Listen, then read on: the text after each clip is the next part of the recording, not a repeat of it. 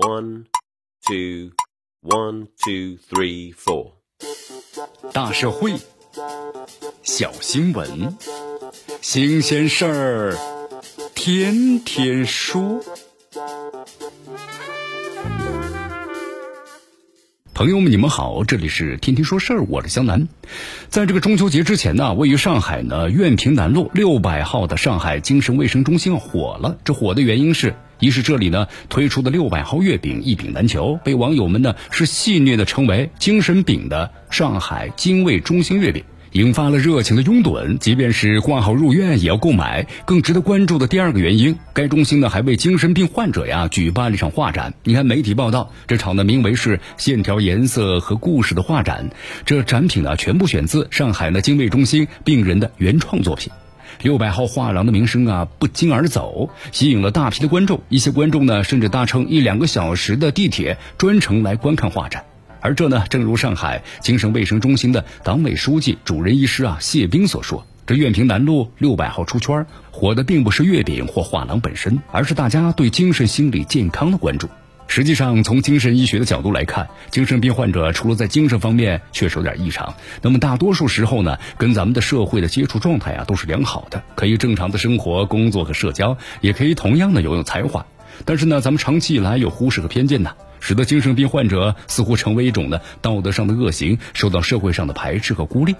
那么苑平南路六百号的出圈显然开了个好头。作为一家呢精神医学的专业医疗机构，上海精神卫生中心通过月饼和画展的方式，那么开展了颇具人文关怀的治疗措施，也借此啊向社会大众呢展示了精神病患者的生存的状态。其背后的色彩已经不是神秘、恐怖和排斥了，而是人性的回归和爱的呼唤。根据中国精神卫生调查数据，排除痴呆之后啊，其他六大类的精神障碍的加权，十二个月的患病率只是呢百分之九点三。那么加权呢，终生的患病率是百分之十六点六。那么换言之的话，精神卫生诊疗机构收治的，并非呢是可以忽略的一小撮病人。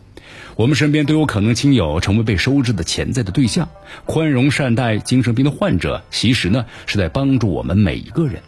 精神病学的研究也证实了，社会和家庭的接纳和支持对于精神病患者的康复是非常非常重要的。因为诊疗机构啊提供的药物和治疗，那么大多数呢只是针对精神病患者发病期间的症状，患者病情长期的稳定和康复很难以此呢持续奏效，必须呢要有社会和家庭的接纳和支持。比如说，美国的数学家呢小约翰纳什，从读大学时啊就是一位呢精神分裂病的患者。那么大学毕业之后呢，病情急性发作时，时不时就要接受呢临床的治疗。但是他作为一名精神分裂病的患者，多年来坚持研究和教学，并且最终啊荣膺诺贝尔经济学奖。帮助小约翰纳什继续工作取得成就的，不是靠药物和治疗啊。事实上呢，他在后期完全停止了通过药物来控制病情，而是前期同事和学校的宽容、接纳和支持。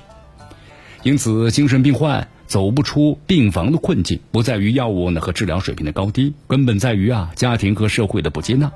最近这几年，咱们中国国家层面呢出台了一系列支持和鼓励精神病患者呀回归社会和家庭的政策，但是也要看到社会对精神病的患者呢有一定的排斥和恐惧感。这使得精神病患者，包括其家庭，很难以得到社会的支持。一旦是把精神病患送到这个医院的话，那么家庭就再也没有力量和资源来重新接纳这个病情得到控制的家人。也因此，苑平南路六百号画廊的展画中有画家年近八旬，两鬓斑白，大半生啊都耗在病房；有画家在病房里呢一待就是数十年。而月饼之后，画廊再次呢火出圈了。苑平南路六百号就是送给社会公众的一份的精神饼，让人们在关注到精神病患这个特殊群体的同时，也能够从精神上触摸他们的隐秘的世界。以此而言的话，上海精神卫生中心对精神病患的这份人文关怀，像是掀开了神秘的帷幕的一角，也像那无知之雾中啊点燃了一盏明灯。希望这盏灯光能够照亮更多的人。使他们不再对精神病患抱以误解、恐惧，提升全社会对这个特殊群体的宽容和接纳程度，并帮助他们早日重归家庭、重返社会。这里是天天说事儿，我是江南，咱们明天见。